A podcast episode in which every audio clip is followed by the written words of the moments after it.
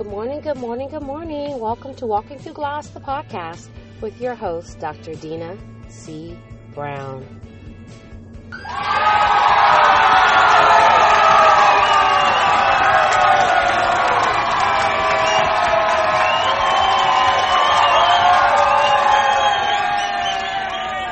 Good morning. It is Wednesday morning, and it's what I like to call our Wisdom Wednesday. And boy, do I have a treat for you. Now, I want to start off the podcast by saying if anything that I say or any of the messaging that you receive from Walking Through Glass, if any of that resonates with you, I would appreciate it if, you know what, you would not only, if you're listening, and it's not even about sharing, if you would comment, let me know what your thoughts are. Let me know if you agree, if you disagree, um, if you have other ideas or different perspective on what it is that I'm sharing for that day. Because remember, as we walk through the glass, we're not walking alone.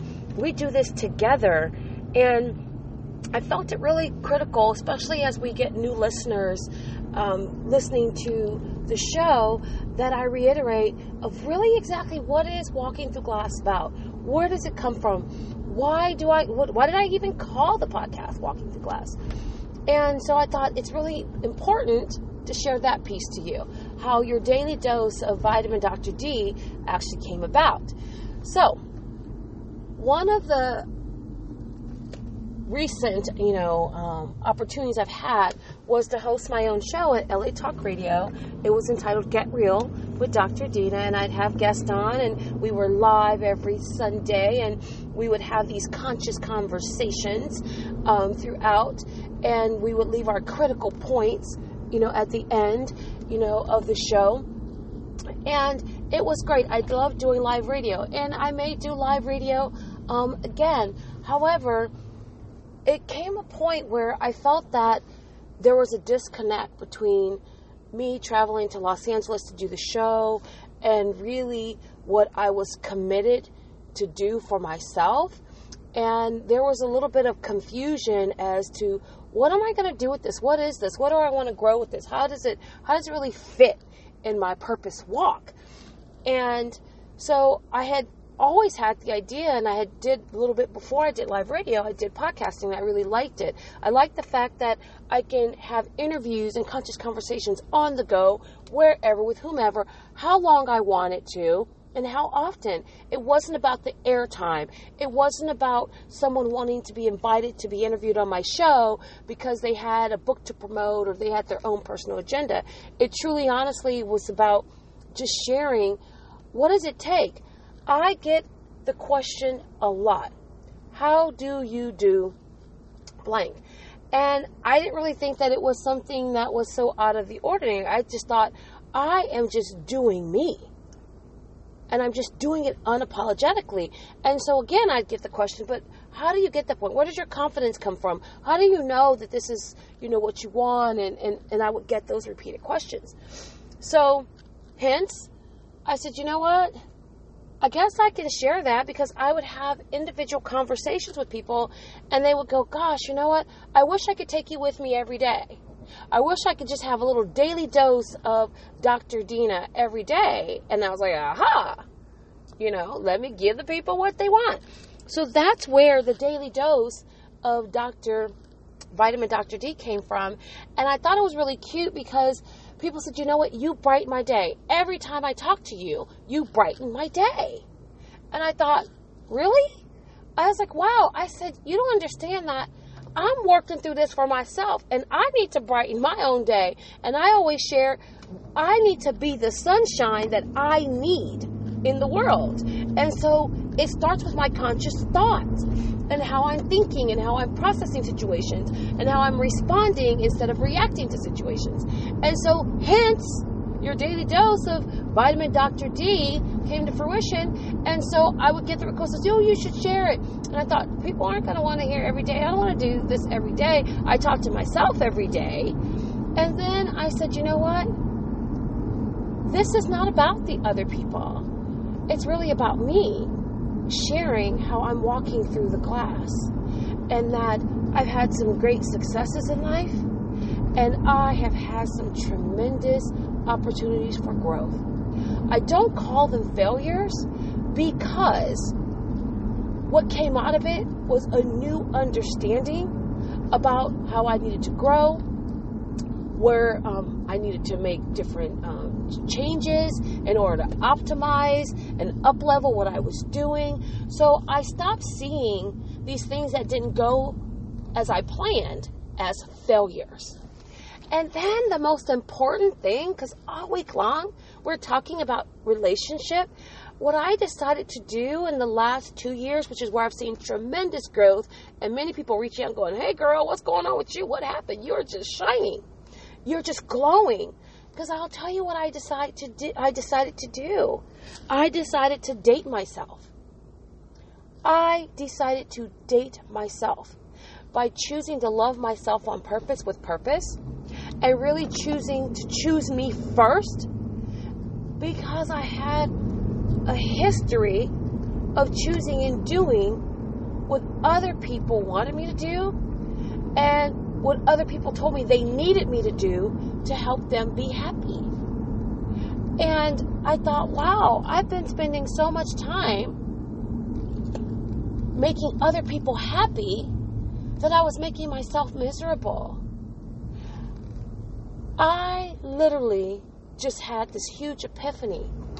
And the first time I said no, and I mean, I really wanted to say no. It wasn't saying no for the sake of saying no, it was saying no because I just didn't want to do it. And the first time I said no, and I just cut it out the end of that, it felt great. I felt like all my little cellular biology just started jumping and getting excited. It was like, girl, you love you. And so I realized, yeah, I love me some me.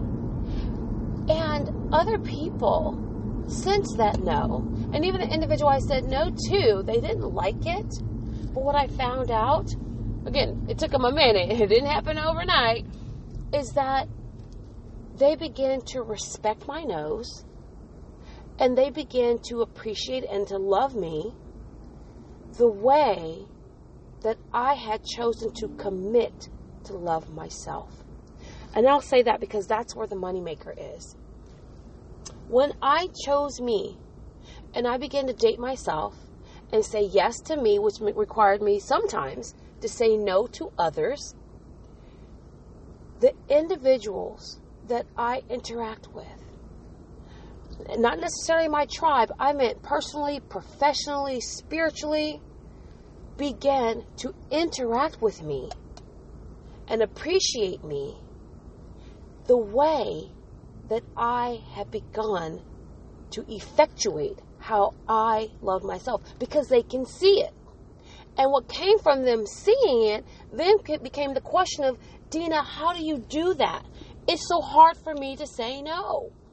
And I said, you know what? I get that part because you're a giver and you're a servant leader. I said, but don't look at it as saying no to them. Really begin to process it and receive it as saying yes to you. So when you commit to dating yourself, loving yourself on purpose, and then showing up consistently in that space, then people respond. The universe responds. People are drawn to you. And then, especially for me as a coach, then people want to work with me because they go, Dina, I want to do that. And I said it took a mindset shift. It took me looking at myself differently and loving myself differently.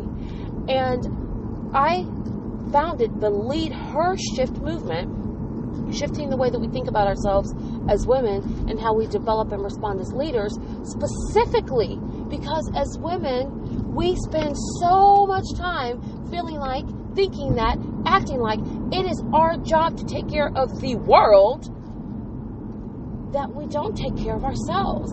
And then when we're dealing with hyperthyroidism and we're dealing with, you know, breast cancer, thyroid cancer, depression, anxiety, and all of those other things, we're sitting there in that pit, in that hole by ourselves.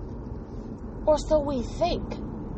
Hence, walking through glass, the book, which is soon to be released. I'm so excited to release the tour dates um, coming soon. But more importantly, the 28 day mindset cleanse. And that is what I did to begin to make those shifts, is to master my inner game.